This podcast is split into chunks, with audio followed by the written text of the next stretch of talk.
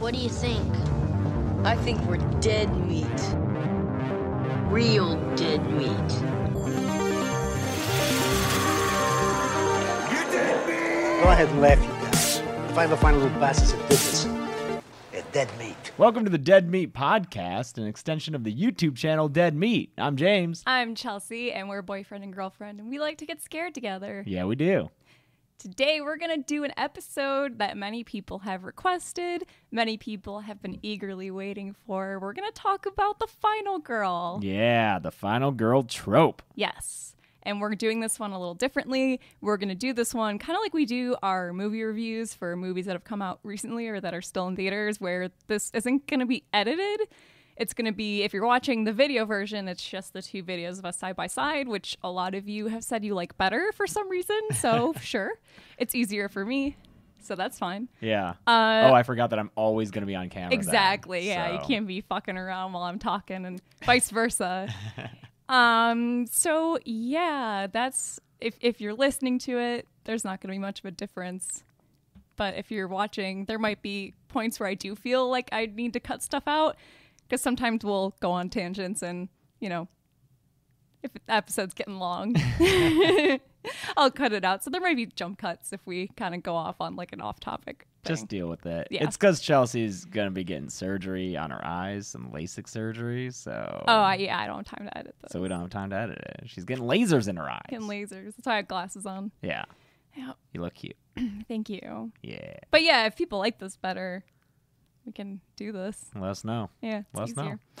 Okay. So today's episode is about a topic that has been prevalent on the kill count since its inception. I have always, since I'm pretty sure episode one, have referenced the final girl. Mm-hmm. It is maybe the most well-known trope of horror movies. I think so. Other than perhaps running victim is caught up to by walking killer.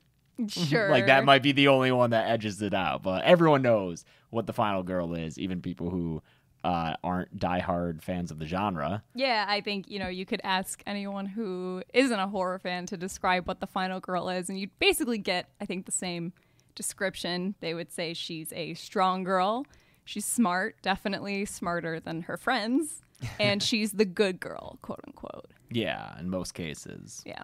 And I tried thinking of a way to structure this episode because it's kind of a nebulous concept. Like, how do you do an episode about a trope? Mm-hmm. And I thought, like, should we just talk about, you know, different final girls, like a list of them? Or do we talk about it in like a, you know, more of our own thoughts, like a TV tropes kind of way where we just kind of spitball our ideas about this concept? But I think what made more sense and what seemed a little bit more substantial was talking about where this term came from, because the phrase final girl is from a specific place and a specific person, which I think a lot of people may not know. Yeah. And I thought it would make a lot more sense for this episode to kind of go through the essay that this term came from. And don't let that scare you. It's not boring. It's really cool. Yeah. And if you're interested in, you know, possibly studying horror, or if you're in college and your college offers a horror class, which many colleges do. Surprised at how many horror professors we've even met through the channel who have commented and say that they like our videos. But this is one of the first things you're going to read is this essay called Her Body Himself by Carol Clover. And it's from the book Men, Women and Chainsaws, which we've talked about before on the podcast. It's awesome. This is horror through a gender studies lens, through a feminist lens. Don't let that scare you. Hold up. Pump the brakes, because I know some of you are like, fuck, this episode's going to be all about this whiny lady fucking SJW crying about how horror is misogynist and how horror is offensive. That's not what this is. Nope. This Carol Clover, first of all, she rules. She's still a professor. If any of you have had her, please tell me stories about her, because so cool. I adore her. She currently teaches Scandinavian Studies at UC Berkeley, but she's also a film professor. And she wrote this book because she says in the foreword to this that a friend of hers took her to see Texas Chainsaw Massacre. And before that, she had explicitly avoided horror and more like kind of low grade horror, like slasher exploitation, because she, you know, she being a woman and, you know, being a feminist, had the same kind of concept that I think a lot of feminists do, where, you know, they think, oh, I have no interest in seeing an exploitation movie because it's so violent. It's gratuitous violence against women. But then she saw Texas Chainsaw Massacre and was like, there's so much more to this, I think, than people realize. And then she got obsessed with slasher movies and has seen fucking every slasher movie ever. Yeah. Like, Carol Clover knows her shit. And specifically, she knows low-grade horror that other people dismiss as not being anything worth studying. Yeah. And I know that just even at as soon as we bring up gender studies or feminism or just anything having to even broach that subject, a lot of people get squeamish. Yeah. And I'm asking you to just put your squeamishness on hold. This isn't a political podcast. We're not going to be attacking anyone. Like, this is not something like an ideological argument being made. This is simply a critical lens through which we will temporarily be viewing these movies. Right. And it's okay if you disagree with some of the things it says or with all of the things it says, but give yourself a chance to maybe just expose yourself to thinking that you might not otherwise normally have. I try to do that all the time. I always try to read things that I don't necessarily agree with, just to have that exposure and to just open up your mind a little bit. And again, it's okay if you disagree. And like, we're not even necessarily saying this is the right way to or view the only way. Let's see. I have a quote from early on in her essay that I'll read that I think will kind of set the tone for how she feels about the genre. So here we go. This is from the book's introduction. Horror's misogyny is a far more complicated matter than the bloodlust, quote-unquote, formula would have it. If I err in the chapters that follow on the side of complication, it is because I believe that the standard critique of horror as straightforward sadistic misogyny itself needs not only a critical but political interrogation. Like others before me, I discovered that there are in horror moments and works of great humor, formal brilliance, political intelligence, psychological depth, and above all, a kind of kinky creativity that is simply not available in any other stripe of filmmaking. So that's kind of what this is going to be. Even if there are points where she's critical of the genre, as, you know, we all should be, like, you can love something and critique it. Yeah, I think it's important to, that's why one of the things that I never like to do is give, like, the numerical rating of a movie, because I feel like it just strips away any nuance. I prefer to always say, here are things I like about this, here are things I don't. And rarely will you have a work of art where it's all one or the other. And I think that's a good challenge to yourself as a consumer of art and media, is to always be like, okay, what's one thing, even though I fucking love this movie, what's one thing that could be better that I didn't really care for? Even if it's just like a scene or a line. And similarly, if you fucking hate a movie, what's one thing they did well? You can always find one thing. Movies are collaborations of hundreds of people sometimes. And so, like, some of those people had been doing a good job, even if the end product is something you really don't like. Yeah. That's fair. Something else about this book that I think is really important to know is that Carol Clover specifically is really interested in the male audience's relationship to horror. Because as she's seeing horror movies, she's like, everyone in this theater is a young dude. Yeah, and we should say this essay and this book come out in the early 90s? This is 1992. Okay, is when this collection comes out. So maybe this was written a little earlier, but... Yeah, I think, you know, the essays, she's writing them over the course of years, and the book itself is released in 1992. So. Yeah, so the genre is obviously very different. I actually, when we get to the end, there's a really good essay that was on Medium that is an update to the final girl theory that someone wrote, and kind of gives examples of more modern movies to see if they hold up to her idea of how the genre presents women. And so I'll link to that because it addresses a lot of questions you might have concerning this and how dated some of this might feel. So again, her perspective and her approach is going to be primarily with movies that came out in the 80s, which we would consider, I think most people would consider, like the heyday of slasher films, which was, you know, all the sequels to all those big franchises that we all love, the Friday the 13th, the Nightmare on Elm Streets, all that kind of stuff. Yeah, her bookends here, she specifies like explicitly the kinds of horror she's talking about, slasher specifically, in this chapter at least, beginning in 1974 with Texas Chainsaw Massacre, and then becoming, like, fully coming into its own with Halloween in 1978, which coincidentally are the two movies that came back to back in our, like, important horror movies episode. Yeah. I think she kind of agrees with us where it's like these two, you don't really have one without the other, and you don't have either of them without Psycho. She talks a lot about Psycho in this chapter too, and how Psycho kind of lays a groundwork, and it's not a slasher, but you don't have slasher movies. Yeah, without. It's like a proto-slasher. Sure. Yeah. But it isn't like the classic, you got, you know, not Final Girl. It's not as low grade. Like Psycho's art, these were not considered art when they came out. Yeah. Right, exactly. Also, I do have that same document up on my phone, so okay, just cool. So you know. Yeah.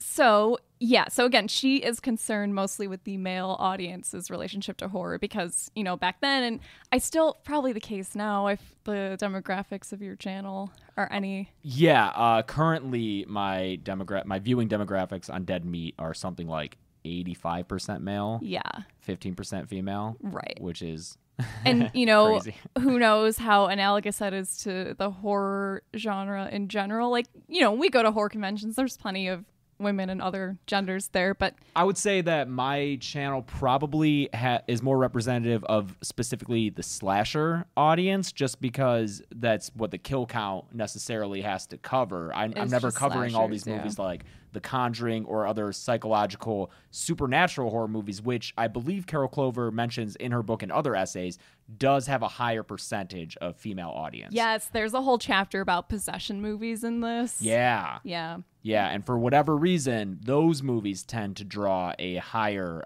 portion of female viewers. Right. Whereas the slasher seems to be very male-centric. Right, and so then, yeah, your audience on the channel is very much mostly male. Yeah. Although we see and appreciate you other genders. That's right. We Don't love worry. You. We love everyone. But so, yeah, that's important because, you know, going forward, we're going to be talking a lot about how men watch these movies. Mm-hmm. So before you're like, well, what the fuck? It's, you know, that's, she's like, I have to focus on this.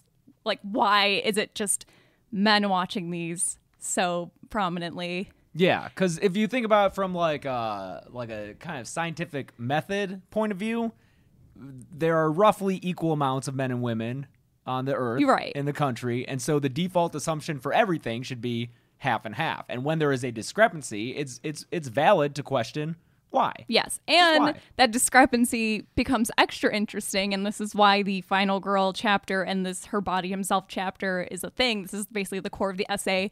It's super weird when a genre's majority audience is male, but all of the protagonists are female. Mm-hmm. For the most part, the protagonists are female. Yeah, the final girl. So why? Her whole essay is basically wondering, well, why is this the case? Because most other movies, like at the time, I think now are going through kind of a change where we do have more female main characters. But at the time, you have mostly male characters in everything else. Yeah. And like compare that to the action genre, if you will, which probably also has a higher percentage of male audience than female. But those heroes are almost always men. Yeah. Because this is what she's talking about, the 80s. Yeah. Especially she talks about Rambo movies a little bit in this chapter. And super hyper masculine male stars. So, yeah, what is it about horror that makes it so the usual is a primary female character with which we identify with? I don't know. Yeah, we're going to get into that. Basically, like, why do men unquestioningly identify with a woman in these movies? Like, why is that a thing? Why is no one weirded out by it? You know, why do we take it so for granted and no one really questions it? We all just kind of accept, yeah, the final girl. That's a thing. Yeah. And it's been a thing for decades now. So basically, okay, so she uses, like we said before, she uses Psycho as kind of a forefather to these slashers. And this is a quote. The killer is a psychotic product of a sick family, but still recognizably human. The victim is a beautiful, sexually active woman. The location is not home, at a terrible place, capital T, capital P, which is another trope that she talks about. I kind of skipped all that stuff because this would have been 4 hours long. The weapon's something other than a gun. The attack is registered from the victim's point of view and comes with shocking suddenness. So yeah, we don't have slashers without Psycho. And that kind of is like, you know, she really starts to lay out this kind of checklist for what qualifies as a slasher in her mind. Victims in slashers are infamously sexually active teens. Both men and women are punished for their transgressions. Murder after sex is a genre staple. Or during sex. Or during sex. Many of the Friday the 13th movies. Oh, Kevin Bacon. No, that's after. Oh, is it? That's post-coital? Yeah, during is in Friday the 13th Part 2 when Sandra and Jeff get speared together in a kill that's reminiscent of Bay of Blood. And I'm also thinking of Friday the 13th Part 9, Jason Goes to Hell, that fucking tent. People are having very explicit sex and a pole comes in and splits the girl in half while she's on top of the dude. Oh, fuck. I think she talks about part two in this essay. That makes sense, yeah. Yeah. So, again, that's another trope that I think people who don't even know horror know. Like, if you have sex, you die. I think maybe people know because of Scream. Scream, for sure. Yeah. You do drugs, you drink, you have sex, you die. Can never have sex. No! Big no-no! Randy. However, men are almost always killed quickly, and we barely see him react. They're also more often to die because of stupid mistakes like trespassing or getting in the killer's way. Mm. Do you find that's often the case? And again, this isn't always. It's just often. We get the men out of the way, and they're killed pretty quickly. Yeah. Whereas women get prolonged deaths. They're filmed at close range and it's graphic. They're also often killed just for the rage that their womanhood elicits. Think Norman Bates or other killers who are presented with gender confusion. And like Michael Myers, I thought of the beginning of Halloween because Michael Myers sees his sister topless. She's just had sex, I think, with her boyfriend. Mm-hmm. And very quickly. Yeah, they go upstairs and then 20 seconds later he's leaving, buttoning up his pants. Yeah. Oh, see you later, babe. But it's something about her sexuality that enrages him. It's just her being a woman and having boobs is what makes him snap and kill her. This focus on women's terror and why women's deaths are so drawn out versus men's is more complicated than it seems on the surface, or so argues Clover. So I think a criticism that people often have of horror is that it just relishes in women's deaths. I think that's a problem people often have with horror, is that it feels very exploitive, where, men, often. Again, I think over the years that's become less and less of the case. But when you think back to, I'm even thinking of Texas Chainsaw Massacre. I think the guys died pretty quickly.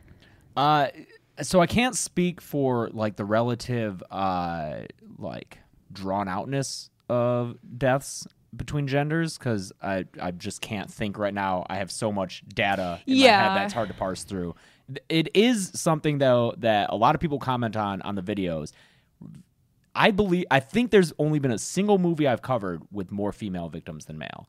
Usually there are more men than women killed, and oftentimes many more men than women killed.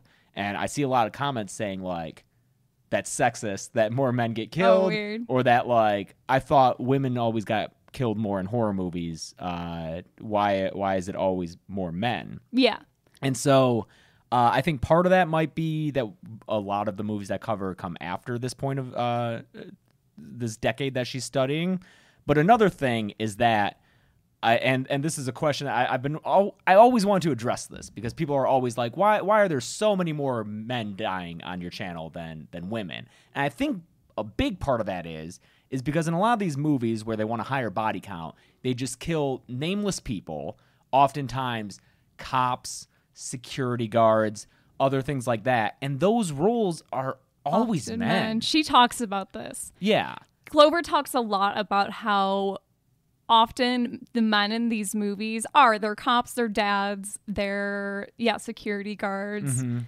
They're, and, again, and especially when she's writing this, those are roles and jobs held by men. So it makes sense that there's more men dying in these kinds of movies because it's men holding these jobs where they're going to get killed by the murderer running around. Yeah, and the method by which I count kills on the kill count may be doing a disservice to just... Or just might be setting up a certain perspective, because I count any kill that I see. Even though you could argue these background characters and bodies that we see, or these nameless cops and security guards, they're not really characters, you know? And I wonder what the difference would be in that gender breakdown if you just looked at actually substantial characters, characters who had lines and a little bit of development and who didn't just show up and got killed. Mm-hmm. And especially like with the Purge movies, which I'm covering at the time of this recording, there's just like... it's like 90 dudes and 5 girls, but it's just because like their bodies in the background, and it's just like I feel like filmmakers are often like, well, just throw these dudes over there, and yeah. So I feel like it would be more equitable if you just looked at characters. Yeah, I think it's something where more often men are treated as cannon fodder, and that's something where the movie Mad Max Fury Road was something I really liked about it, is that women got to be cannon fodder in that movie. Yeah, I thought that was so fascinating. Which again, and this is another comment that are on all these videos that are like, feminists say that like it's sexist if more women die than men, and that's not true, dude. I feel like feminists were very excited for Mad Max because it was like, we're getting treated like men, we're just being tossed around and killed, and like, you know, it truly felt like equal treatment because we were just being used as like bodies. Yeah, might as well do that. But then there's also a difference because I got, and allow me to just wax a little bit about comments on kill counts, because, you know, a lot of the people viewing and listening to this have been part of that conversation. Yeah. So with the Saw 3 kill count, or Saw 3D, I'm sorry, I mentioned that the movie seems kind of angry towards women, and I got a lot of comments being like, what, just because a lot of women died? More men died in this movie than women. How could you say that? And again, it goes back to what we were saying, in the drawn outness, the violence about it. It's quality over quantity. Exactly. It's the way that they die. It's not how many of their gender. Because in Saw 3D, you get Hoffman like stabbing a bunch of like nameless male cops in the throat. Right. But when it comes to Jill Tuck, a substantial character with a personality, he's banging her head against a desk, calling her the C word. That is a gendered attack. Yeah, exactly. He's not taking a male cop and while stabbing and being like, you fucking guy with your penis. Like, that would be the equivalent to that. Yeah. You know, it's not just about the numbers, despite that being the conceit of the kill count. Yeah. And I'm sure that you may already be thinking of counterexamples, especially if you don't necessarily agree with the stuff we're talking about. But I would guess that a lot of the counterexamples you're thinking of came out after the point of her writing this book. Because like we've said, newer movies, it's not as stark. Yeah, you gotta keep remembering that this is written in 1992 and before. And also consider the fact that I haven't covered a lot of 80s slashers. Like, I've done the Friday series and the Nightmare series, but as far as like the other stuff that people would be mostly exposed to during that time, I haven't touched on them. Slumber Party Massacre, Sorority House Massacre. She talks a ton about Slumber Party Massacre. Well, that one's really interesting because it was written and directed by women. That's why she talks about it. Which is awesome. I can't wait to cover it eventually. Yeah. But yeah, so just keep in mind that, yeah, the movies you see on the kill count aren't necessarily representative of the genre as a whole, especially the genre at the time when Carol Clover is writing about it. Right. And that's what, you know, that's what academic discourse is, you know, someone reads this essay and is like, well, I don't agree with this because this. There's all these examples I can think of. You write your own essay, and that's fine. Fuck yeah, dude. You know, this is not the end-all, be-all of criticism. Yeah. But I think she makes some cool points here. So I think that at this point, we've covered our bases. I think we're good. So please, if you don't get it by now, you just won't. Yeah. But now we can continue covering this theory. Clover's description and definition of the final girl. She survives. She finds the bodies of her friends and most fully comprehends the peril she's in. Everyone else in the movie, you know, maybe a few seconds before they die, they're like, oh, fuck, and then they get murdered. But the final girl is living this entire movie, especially the last act of the movie, knowing that she's probably going to die. Yeah. Like, she can fully comprehend her peril. She's chased, wounded, rinse, repeat over and over and over again. And, quote, she alone looks death in the face, but she alone also finds the strength to either stay the killer long enough to be rescued, ending A, or to kill him herself, ending B. Yeah, and this is something that I came to call the Final Girl Circuit in the Friday films when I cover them on the Kill Count, because you see the same thing every time. She runs around and she sees all the bodies. You get a nice little review of everyone who's been killed. She often trips or gets caught in the rain. Sally from Texas Chainsaw Part 1. We're going to use Texas Chainsaw a lot because she explicitly uses Part 1 and Part 2 as bookends to the era of slashers that she's talking about. And Part 2 came out in... 86, I think. Okay. Mid-80s. Yeah. So Sally from Texas Chainsaw Part 1 is an example of ending A. She defends herself until she's able to be saved by a truck driver. Stretch in Part 2 is an example of ending B. She's the one who kills Chop Top at the end, and she swings the chainsaw around like Leatherface in Part 1.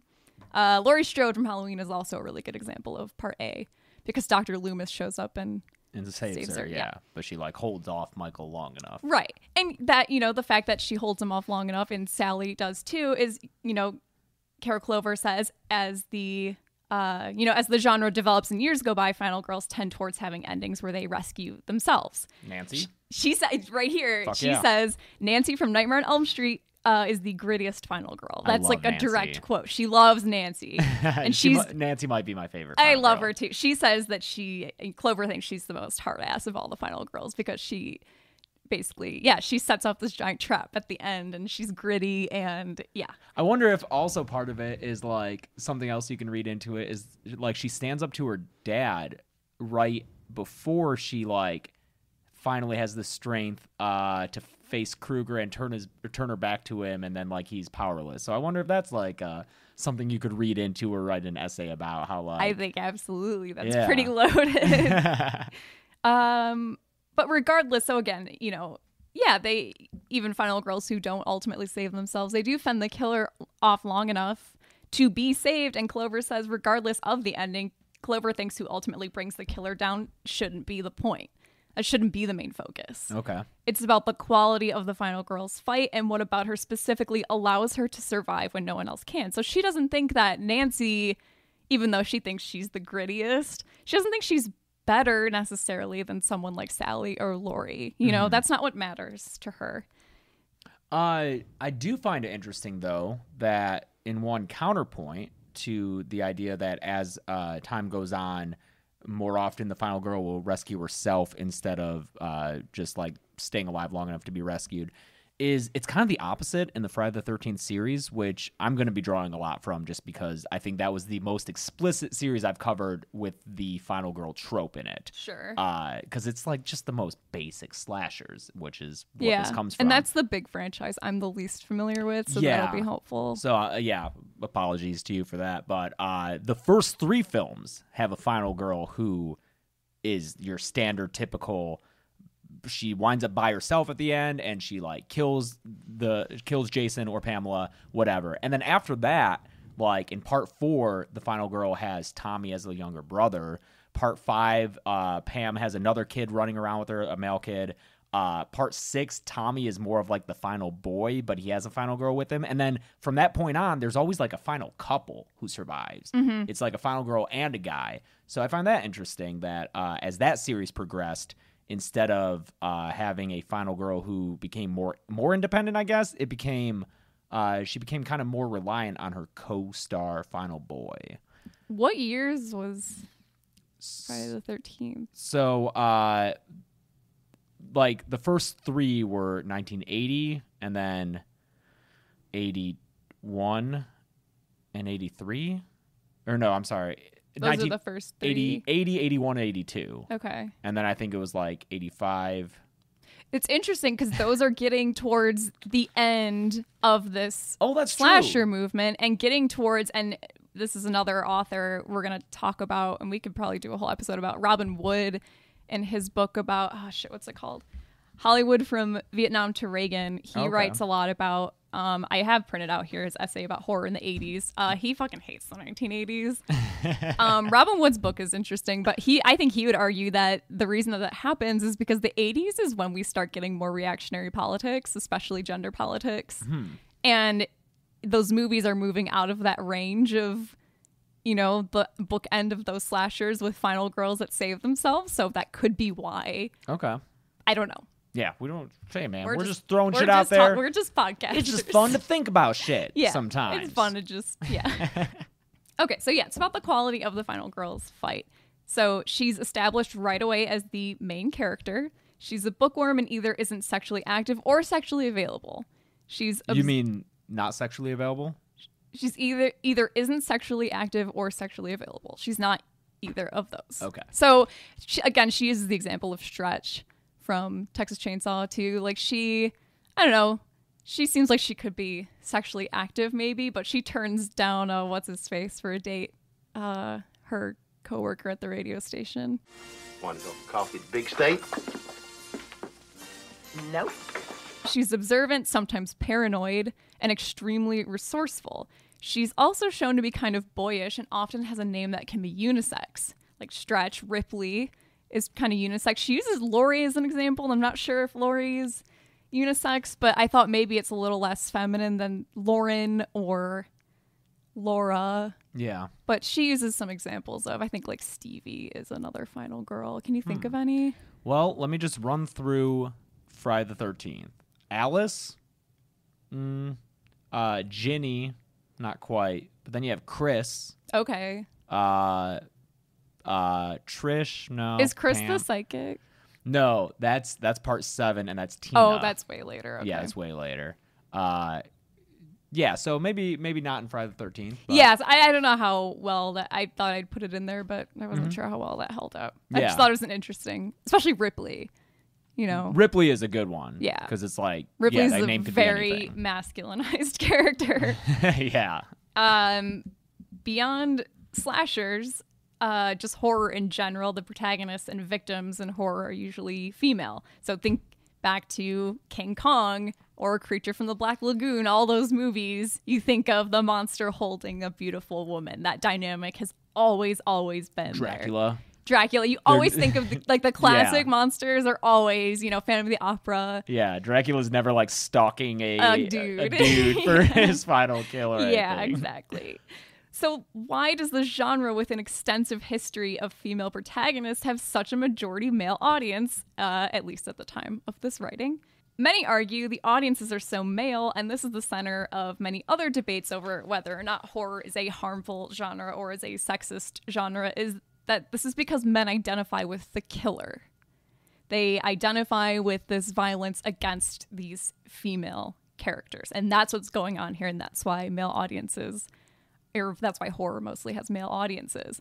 This line of thinking argues that horror therefore encourages violence in males and victimization of women.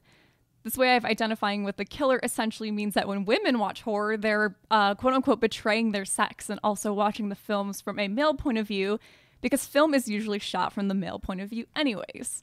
And it's where we get the idea of the male gaze, which is more just really complicated theory that's another day, probably another podcast. But male gaze is essentially a pretty accepted school of film theory that most cinema is shot through the male gaze. It's men making movies, it's men writing movies, and so the camera operates as kind of a male point of view, especially when most main characters are male. Yeah, and just, you know, again, this is something that a lot of you might bristle at, the idea that, like, the male gaze isn't real, but just imagine, and I mentioned this in the Nightmare on Elm Street 2 kill count, which I know is in your notes, about how, like, normally when you see a woman in a movie that's, like, undressing, or the camera, you know, it lingers on her body. Mm-hmm. It shows off her body in a way that it rarely does with men, and that's why it's so... Like, when you're watching Nightmare on Elm Street 2, you're like, why do these shots seem so weird? Yes. Like, it just seems so unfamiliar to have these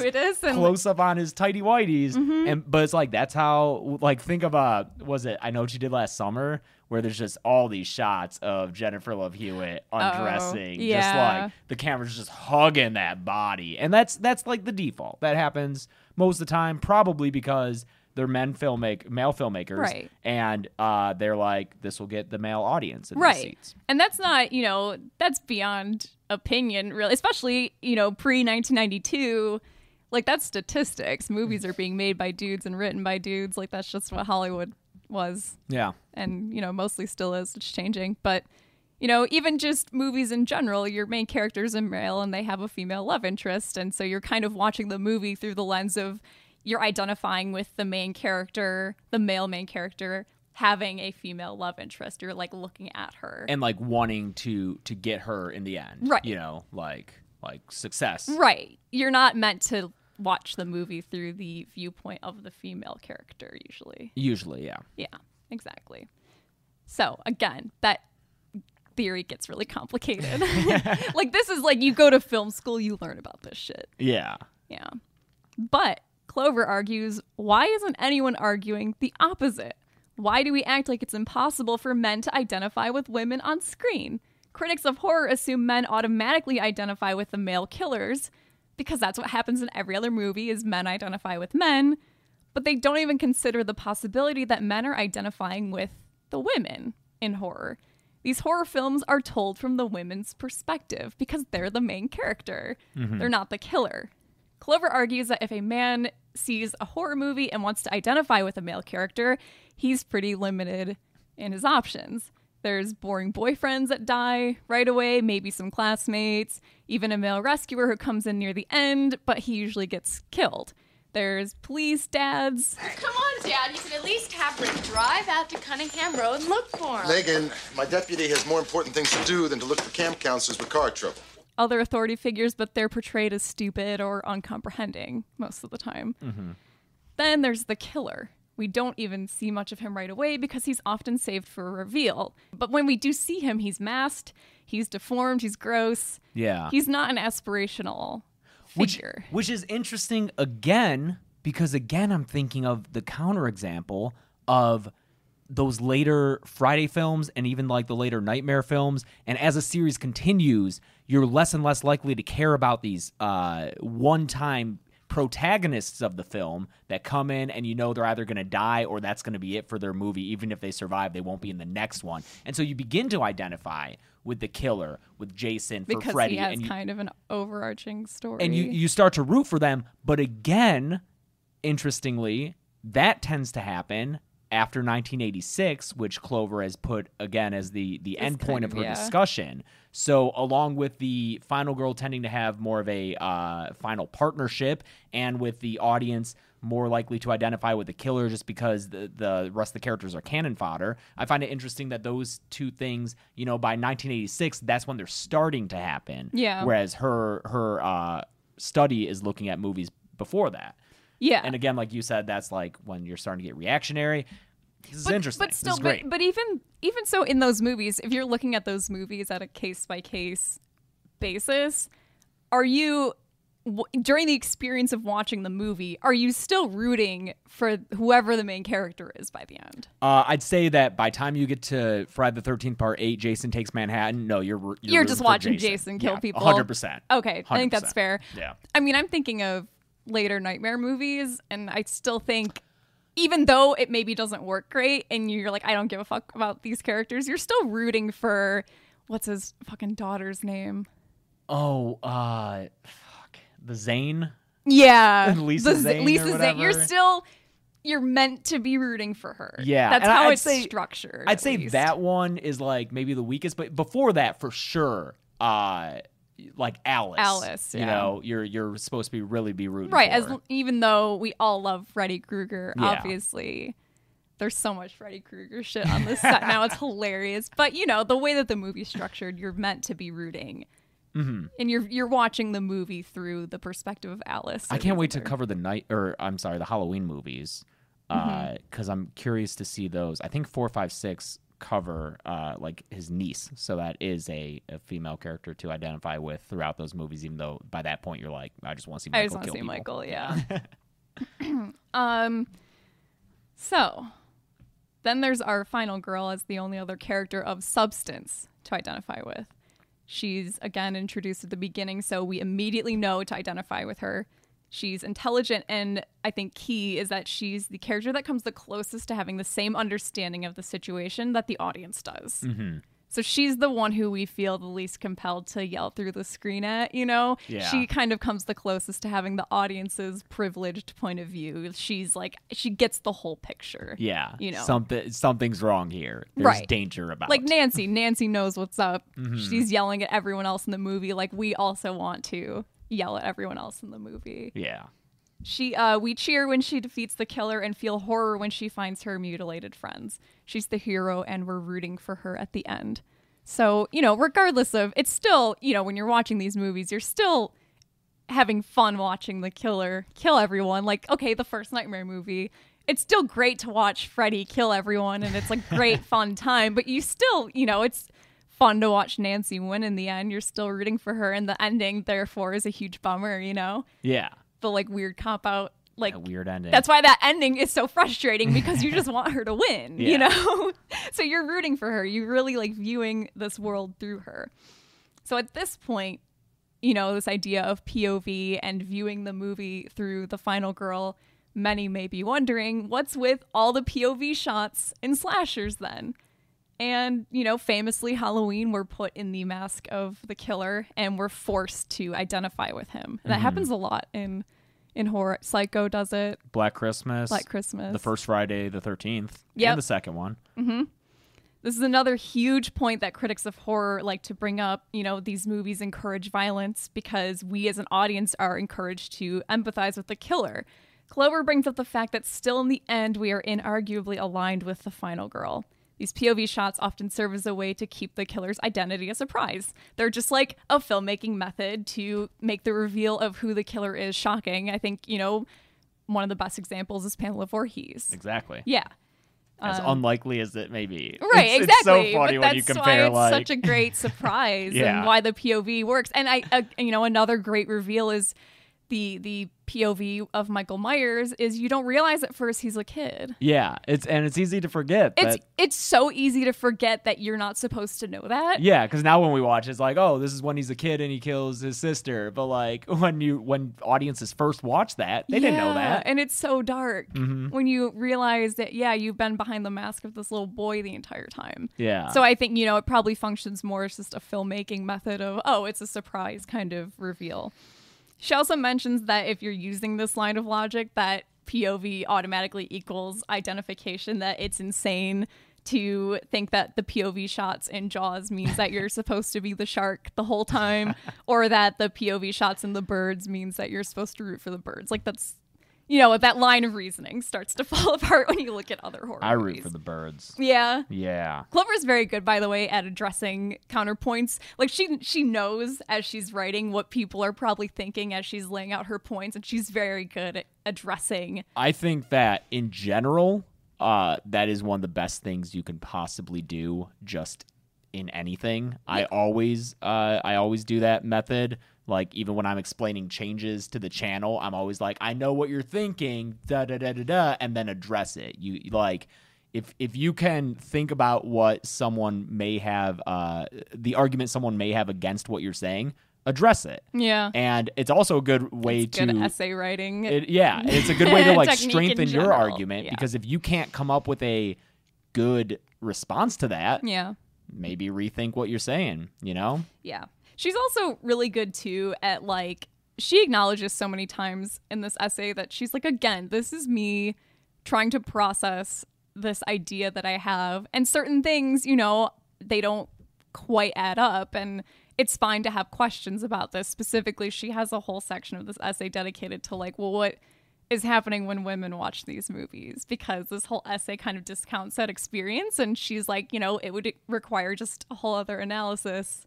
But that'll make more sense once I get more into this other stuff. It's going to get weird, by the way. Oh, it gets pretty weird because it's academia. Academia gets fucking weird, man. If you think academia is boring, underneath the layer of boringness is so much wild shit that when you actually start to dissect it, it's like, oh, man, so much weird good stuff. I think that's why I liked my horror theory class so much, is because it's like, it's just wild. I love it. I love it so much.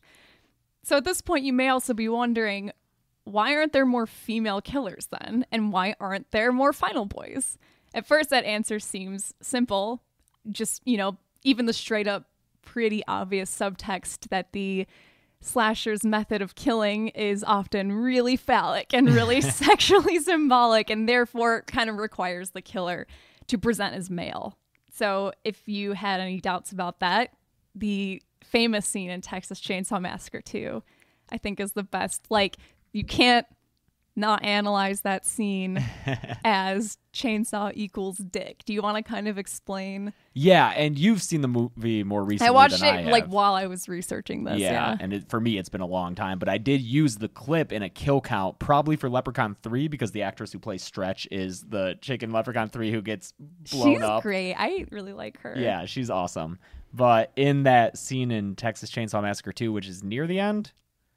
No, it's near the beginning, actually. Oh, wow. Well, she's confronted by Leatherface. It's when they first get into the radio station. Okay, and he goes to kill her with his chainsaw, but then he ends up in a very sexually confused sort of way, like putting the chainsaw up against her crotch. How good are you?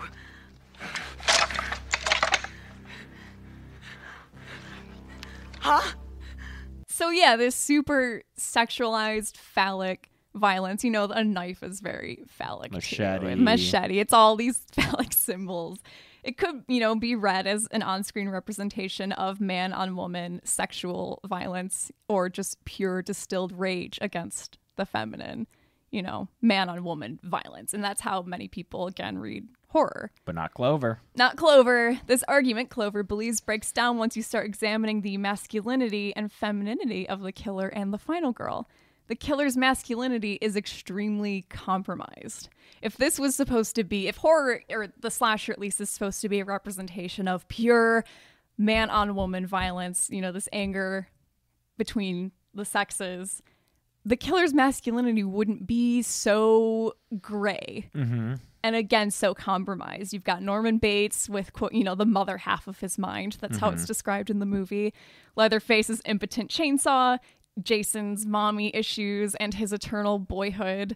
Michael Myers seems trapped in eternal boyhood, even though he's a man in the movie, but the way everyone talks about him, the famous speech Dr. Loomis gives where he describes meeting Michael Myers, he's describing him as a child. Mm-hmm. He's always kind of talked about in that movie as a kid. I don't think anyone's ever calling him a man or addressing him as a man. They're always talking about this like haunted child that they've met. I met this 6-year-old child with this blank, pale, emotionless face and the blackest eyes, the devil's eyes. I spent 8 years trying to reach him and then another 7 trying to keep him locked up because I realized that what was living behind that boy's eyes was purely and simply evil. Trying to think of, so if we expand like past the 86 kind of bookmark here, I'm trying to think of like maybe Victor Crowley from the Hatchet movies. He's much more masculine. He has like daddy issues, which is interesting. Yeah, that's still it's like a weird, it's a family fixation and it, yeah, kind of. I'm trying to think, Chucky is never really like upset in a gender way, but like, he's in a doll's body. I was going to say he's in a doll body, and he... That's very masculine. I think one of the issues he has with it is he doesn't have a dick, Well, no, he says he's anatomically correct in Bride of Chucky. He does. Oh, yeah. He's not a man. He's in a little kid doll body. Yeah, exactly. Yeah, I'm even like looking at her. What about like Freddy? He seems okay. But he also... There's the weird thing of him. He... implied child molester. Yeah. And he like, kills kids. Sexual issue. Yeah, instead of like, he's not a man killing other men. He's killing kids. Right. Until there's he's supernatural. Weird stuff the there. Xenomorph is all kinds of, like, it's phallic. Oh, the xenomorph is in this essay a lot. Especially the one in the... Xenomorph is like the Frankenfurter of horror creatures. It's like the xenomorph both. Is a big dick. Yeah, but it's also like kind of sexy, and it like facehuggers look like vaginas. Yeah, and in Aliens, she even mentions Aliens in this essay. I don't have it in here, but she mentions that Aliens, the most horrifying monster of all, is the egg laying. Oh, like the throat rape. The it's like this mother figure, this horrifying mother. Oh yeah. But also like men's fear of rape. Yeah, with like the face hugger. Yeah, And yeah, horror monsters are all weird sexuality, which if you want to read it... Hellraiser. Oh my God. If you want to read an even, you know, a really comprehensive book or, you know, series of essays about that kind of representation, like, what, you know, monsters representing repressed weird sexuality. Again, Robin Wood's book and his essays, you know, I have The American Nightmare, Horror in the 70s and Horror in the 80s. He talks about how horror is about this like representation of repression and sexuality that our culture finds terrifying and therefore has to present itself as monsters. Even going back to the Universal monsters or like, yeah, the Creature from the Black Lagoon. I think that's why Shape of Water is like kind of a Black Lagoon type creature, because that creature's always represented weird sexuality. Yeah. Anyway, I don't want to get too off track. But yeah, so basically all the killers and slashers are weird like man babies kind of. Oh wait, no, there's, okay, so there's also the trope, I do want to address it because it's there, the trope of the killer as a cross-dresser or a transgender person, which I don't feel qualified to talk about in this episode. I think could be its own episode. But basically the killer's male self is extremely feminized or in some way compromised. That's her, you know, idea of what the killer... Buffalo Bill. Sure. And yeah, that came out probably after she wrote this. Oh, that was, yeah, 1991. Or no. So yeah, it would have been around the same time. Yeah. Yeah. On the other hand, you have the masculinity of the final girl. She's masculine in the ways we've discussed before, but she's also masculine in that she assumes a role on screen typically reserved for men. She's the active participant in the film and goes looking for the killer. Clover cites this quote from John Carpenter after Halloween was criticized for condemning female sexuality. So Halloween gets a lot of flack for, you know, it kills characters after they have sex. And a lot of people interpret that as it's murdering women for having sex, and it's punishing, you know, the bad girls and rewarding the good girl who doesn't have sex and she gets to survive. But this is what John Carpenter says. They, the critics, completely missed the boat there, I think. Because if you turn it around, the one girl who is the most sexually uptight just keeps stabbing this guy with a long knife. She's the most sexually frustrated. She's the one that killed him. Not because she's a virgin, but because of all that repressed energy starts coming out. She uses all those phallic symbols on the guy. She and the killer have a certain link. Sexual repression. So even John Carpenter's like, yeah, it's all phalluses. In case you're thinking, nah, it's everyone reading into it. John Carpenter is like, no. Yeah, no, the knife's a dick. The knife's a dick. So it's a thing. I think at this point, it's a thing that horror people were all on board with, that weapons are dicks. Weapons are dicks. They're dick stand-ins.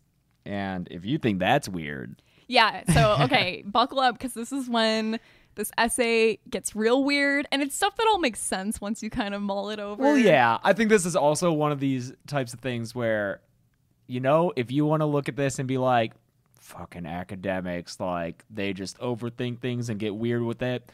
Sure. That's an interpretation. That's fair. Sure. Because, yeah, this, again, if you, you know, either you're not in college yet, or if, you know, you didn't take many college courses. Or you didn't go to college. Or you didn't go to college and you don't have a ton of experience with this kind of academia. This might be like, what the fuck? Yeah. Yeah. Academia gets weird, man. It does. It gets very weird. But you know what? Sometimes that weirdness stumbles onto something good. Yeah. I just think it's a good way of opening your brain up to think about stuff in different ways. Yeah. So here we go. Let's get weird. Let's get into it. Because brains are messy, man. Yeah. So we're just trying to explain that mess. The final girl at the end, Clover argues, essentially goes through a kind of puberty and gains a phallus by castrating the killer when she gets the weapon. I have in caps, this is when things get weird. This kind of symbolism of the final girl basically gaining a dick and entering adulthood is an explicit contrast to the killer, who is de-penised after living his entire life as a man baby in a weird psychosexual relationship with his mom or family. Yeah. Yeah. We good? Should I just keep going? Just keep going. All right. Let's dig in. The killer's ending is tragic in that he essentially becomes feminized via castration, and the final girl is victorious because she fully realizes her masculinity after acquiring a phallus. Nice. It's not, and again, I want to stress, because I don't know if she makes this explicitly clear, but this is at least how I interpret her writing. Mm-hmm. It's not that the killer becomes a woman. Yeah. It's that he remains a child. He remains a man baby because he never gets his adult dick. And it's the reason I think that this is the case is because we typically gender young kids as feminine, boys and girls. This or at least we used to. We don't. This is changing a lot. But before kids came of age, especially before the World War One, before the time that teenagers were a thing, we didn't always have teenagers. Teenagers are a recent thing. Yeah. I would say mid-century is when we start calling, you know, kids in their teens teenagers. Yeah, before it was just you were a kid and then you were an adult and you were ready to go to work. And that was usually at like 14, 15. Yeah. Like so, at 15, especially if you were male, it was like you're an adult. You're an adult now, yeah. So think on that, all you fucking 15-year-olds who are playing video games. You would have had to work in the mines. Yeah. Go to war. But before you quote unquote become a man in that time when you're a kid, you know, kids are just kind of genderless. They're kids. They're just kids. And so up until pretty recent history, and we're talking starting from like the 1500s-ish up until the early 1900s, young boys wore dresses. Mm-hmm. Pink was a masculine color and blue was a feminine color because the Virgin Mary, I think. But more importantly, young boys all wore dresses. And the ceremonial shift from a boy wearing a dress to wearing pants was called breeching. And I actually, when I was looking this up, and I'll link this in the description, but I found a picture of Franklin Delano Roosevelt wearing a little dress, and he has long hair and a feathered cap. And I found one of Ernest Hemingway too, the manliest man of all time. There's a picture of him, and he's smiling, and he's got like blonde curly hair, and he's in a little white dress. Yeah. Yeah, so you know we have this idea of young kids being feminine, which again is not. To us, maybe it sounds weird. Yeah. But it was like, yeah, the separation was like men, women, and children. Yes. Yeah. Exactly. Children were kind of grouped with women. Yeah. So keep that in your pocket because that'll come back later. Kids, feminine. Or, you know, they're not masculine. Right. Yeah, exactly. Another reason that Clover argues contributes to the phenomenon of primarily female victim is the history of established language in film. Like we discussed earlier, the male gaze is an assumed thing, and that gaze knows how to shoot women and fetishize them in a way that it doesn't know how to shoot men. So, for example, you know, so film sees men and women differently, sees them differently. Men get to display anger and force on film, crying, screaming, begging, fainting, whatever, that's reserved for women. Mm-hmm. And I think a movie that proves that so well and makes you realize how like ingrained that language is, that cinematic language is Nightmare on Elm Street 2. Mm-hmm. Because when you see a man acting exactly like a woman would and honestly being realistically terrified and screaming, it seems so weird to us and it seems immediately feminine. Everyone says he screams like a girl. Yeah. You've got the body. I've got the brain.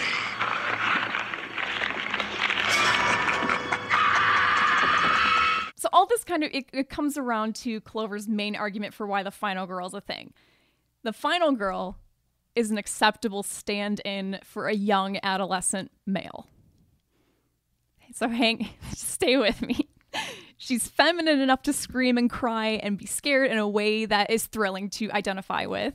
So in horror, it's more fun to feel vulnerable alongside with the characters. I think horror, you feel less vulnerable, less scared if the final girl is instead like a strong dude. It's a different dynamic, but she's masculine enough for a male audience to feel good about identifying with. Yeah, right. It's like, oh, she's not like those other girls. She's not. Yeah, exactly. She's not, you know, a dumb, I don't know, bimbo. Yeah, sure. Yeah, she's not hysterical. She's strong and resourceful. So yeah, so she's a good middle ground. She's a character where it's like, okay, masculine enough for dudes to feel comfortable enough identifying with, but feminine and vulnerable enough to make it thrilling, to make it exciting. Mm-hmm. Right.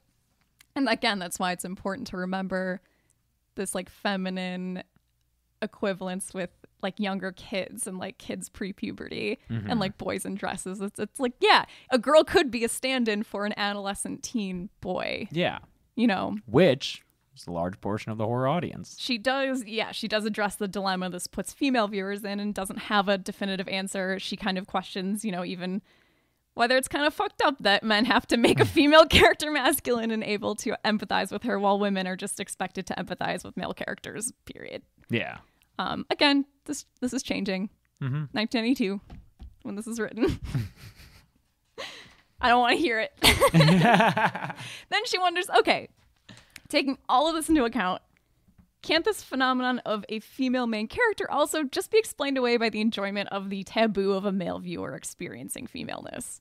And she thinks that that's fair because horror is all about taboo, so it makes sense that it's also a genre where a man can step into a woman's shoes and play around a little bit with gender. It adds to the thrill of a horror movie. That makes sense. Yeah. This play with gender and the uncertainty it provides is also demonstrated in the identity of the killer. Again, we often have reveals that the killer is actually a woman when you've assumed it's a man, like Pamela Voorhees or Norman Bates for vice versa.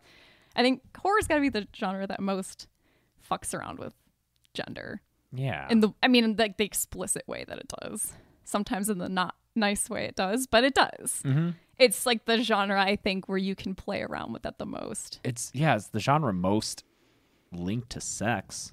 Absolutely. Even romantic comedies aren't as much about, like, romance movies aren't as much about sex as horror movies are. Yeah, and horror's like sexual anxiety. Yeah. And repressed sexual urges. Yeah. Especially in America, where we repress sex and we don't talk about it. Mm-hmm. And we have this weird, like, yeah, we're obsessed with sex, but we repress it. And that's why I think it just comes out, you know, in horror. And again, this is a Robin Wood argument where, like, sex is so intertwined with horror because it's like a repressed thing that to American culture is like a nightmare. Like, we're like sexuality that isn't the norm, like, you know, white bread standard, like, acceptable norm for American culture is this nightmare that haunts us. Like, we're so afraid of sex in America that's why horror is so sexual. And that's another thing that's changing for sure. Absolutely. We're not nearly as repressed about it as when these movies were coming out in the 80s. Jesus. Yeah. But we still have just kind of a weird relationship with it compared to maybe Europe. Or even other non-Western societies where, like, you know, the boob isn't as sexualized in other cultures as with us. And that's why we have debates over whether or not you can breastfeed in public, is because we're just so sexually charged. Afraid of boobs. It's like, crazy. Oh, but how can I restrain myself if I see a tit? I just always think it's so funny when you're live streaming and you're editing and you're like, you accidentally scrub past a boob and you're like, fuck. And it's crazy that could better scrub to the decapitation. Yeah. Oh yeah. Let's get to this dude getting his, like, legs ripped off. It's nuts. Like, we're so afraid of sex, and that, like, horror just takes that and runs with it, you know? Yeah, because it is our collective nightmare in this country, for sure. Especially sex that is weird and makes us uncomfortable, that isn't, like, stuff we approve of. Horror is constantly messing around with gender boundaries, and it constantly reinforces that gender doesn't allow us to predict behavior. And Carol argues positions gender as theater and extremely fluid. So again, the reveal, like Pamela Voorhees, we use her as an example a lot because she's a great example. We can't, you know, this behavior, we don't predict that that's a middle-aged woman by the end. Yeah. And that, you know, it makes, you know, it kind of presents her gender as weirdly fluid because she acts in the way that's like the opposite of what we would expect for her gender. Mm-hmm. And so, yeah, horror uses gender as theater. And this flexibility of gender that horror consistently offers is another reason why the predominantly male audience feels comfortable assuming the perspective of the final girl, because horror has this precedent of setting up a space where it's fine to kind of mess around with gender in that way. So it's, you know, that's why Carol loves horror so much and why she thinks it's so fascinating, is because it's a genre that sets this precedent for it's okay for a man to identify with a female character. And no one questions it, you know. In Clover's opinion, absolute fear is still gendered feminine, but horror's unique portrayal of its female main character suggests a shift towards self-rescue and determination, not being strictly masculine anymore. So it's kind of a double double-edged sword because we're still in this space where fear on screen, at least, you know, the fear that is most exciting to experience as a horror viewer is kind of a feminine experience. Like, we still, it's more thrilling to see women in danger than men. Yeah. Again, something that's changing. Yeah, I'm just trying to think of, so again, there's probably tons of counterexamples, but my mind is just going to some of the early Friday the 13th movies and just like, yeah, Kevin Bacon, he doesn't have time to be afraid. He gets blood dripped on him and then he's like, what? And then killed. Yeah. Whereas his girlfriend, Marcy, I think her name is, goes to the bathroom in her underwear. Yeah. And long shots of her in her underwear. And then when she's attacked, she survives for long enough to like get the close-ups of her screaming and like terrified, axe in her face. Same thing with like, I don't know. Nope, that's my example. But yeah, it's something where you more often you're seeing women react like that. Yeah. You don't often have men screaming and begging for their lives. Horror completely upends the trope of only men having active roles in propelling the story forward. The woman becomes the investigator and the spectator of the action. So again, that's different now, but it's cool to look back and see how horror is the genre where we get more of that earlier. Like, horror is kind of ahead of every other genre in terms of representation and, you know. I think horror is constantly expanding the boundaries of what's acceptable to do in a movie, that it'll push them out a little bit, and then more mainstream movies will adapt that and be like, okay, this is our new boundary. We can go that far. And then horror will be like, yeah, but let's push it a little bit further now. Mm-hmm. And it's just that back and forth. Yeah. Clover's closing paragraph is this, and I think it pretty neatly sums up her attitude towards the slasher. One is deeply reluctant to make progressive claims for a body of cinema that is as spectacularly nasty toward women as the slasher film is, but the fact is that the slasher does, in its own perverse way and for better or for worse, constitute a visible adjustment in the terms of gender representations. That is an adjustment largely on the male side, appearing at the furthest possible remove from the quarters of theory and showing signs of trickling upward, is of no small interest in the study of popular culture. So basically what she means is it's super cool that this evolution is happening with male audiences, male filmmakers, male writers. Like, these are movies made by men for men mostly. Mm-hmm. Again, that's generalizing, but when you look at the numbers, that's what's going on. Especially back then. But there's this weird shift in attitude towards gender and representation on film coming from men who don't necessarily, they don't have an imperative to. It's just, it represents a genuine shift in how men see the world and see women and people of other genders. And she also thinks it's fascinating that it's happening in these movies, that these aren't art films. These aren't trying to be... maybe they're not actively trying to be progressive or push boundaries in that way, but they are. Yeah. And that represents, it's like, this is actually becoming ingrained in society, is this progression of how we view each other. If it's not consciously happening. Exactly. This isn't happening in like high art films, or this isn't like, you know, this isn't being influenced by like theory and stuff. It just is like naturally happening. Yeah. And yeah, so that's why she thinks it's a tragedy that people would look over what many would consider low cinema. Yeah, that's why she loves slashers, is because that kind of stuff's happening there. And I think, you know, she really did a service to that genre. I think the way we look at those movies would be really different if she didn't write this book. Yeah, I miss covering slashers on my channel. She makes me appreciate slashers a lot more. Yeah, slashers are fun. They're simple. And it's been so long since I've covered them. Yeah. I hope that this was interesting. Mm-hmm. I think it was. Yeah. Yeah. Because it's, I mean, it's academia. It gets a little, you know. It's academic as fuck, but. I mean, yeah. I really tried hard to cliff notes this because, you know, a lot of the language she uses, you have to already be familiar with a lot of film theory to know what the fuck she's talking about. I think it's hard to sit and read this book if. Yeah, if you're not familiar with those terms and just shorthand. I think that for anyone who is reluctant to get into the academic side of things, listen, if you're listening to this or watching this or you're a fan of this channel, you're probably pretty into horror movies. And I know I was when I was younger. I was fucking obsessed with them, and I still am. And I think that if you have that kind of passion for something and you already devote that much time and energy towards it, it's worth considering just thinking a little bit more deeply about it. Like, you can always turn your brain off and enjoy these movies, and that's fine. And I do that, and everyone does that. It's something fun to do. But also, occasionally, maybe just allow yourself to think a little bit deeper about, like, what's going on underneath all these movies. Mm-hmm. Because, you know, even if it's not intentional, like you were saying at the end there, there's these collective ideas that go into the creation of these horror movies that's worth considering, at least. Yeah. And maybe you'll agree with some of it. Maybe you won't. Maybe you'll think some of it is fucking horse pucky. Yeah. That's a term, right? Sure. And yeah, like there was okay. some, like one thing I can think of, and you know, like I've said many times, I fucking love this book. I love this essay. I loved it even more after having to analyze it so closely. One thing in it I super disagree with.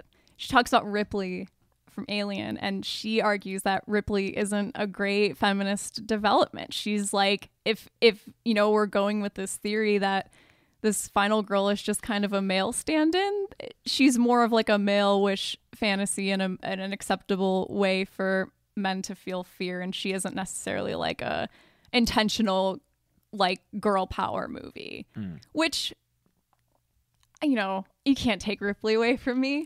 Ripley for me is very empowering, so that's something where I'm like, I disagree. Yeah. You know, but that's, you know. That's fine. Yeah. That's fine. Yeah, exactly.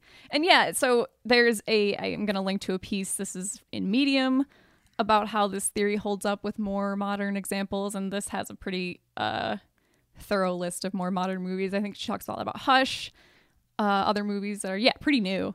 Then there's also a piece from, I think, the film journal Offscreen about European horror, because she doesn't talk about European horror at all. So if you're familiar with European horror, you might have just been screaming at us the whole time. Yeah. Because this is very like Amerocentric. Is that a word? It is now. Okay.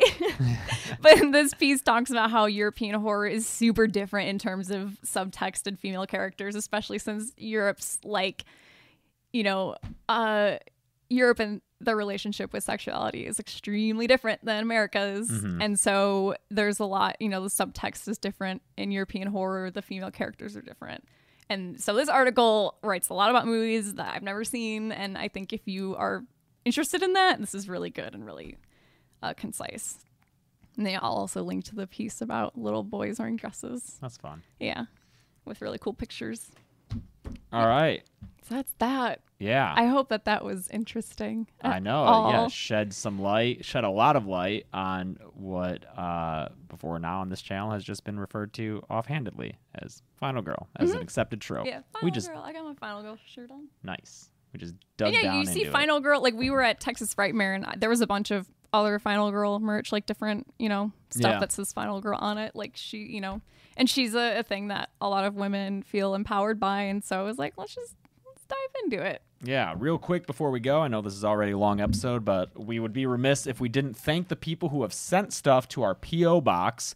Please feel free to do so. Yeah. Anything you want to send us, any fan stuff, any, I don't know, goodies. We'll have the address in the description.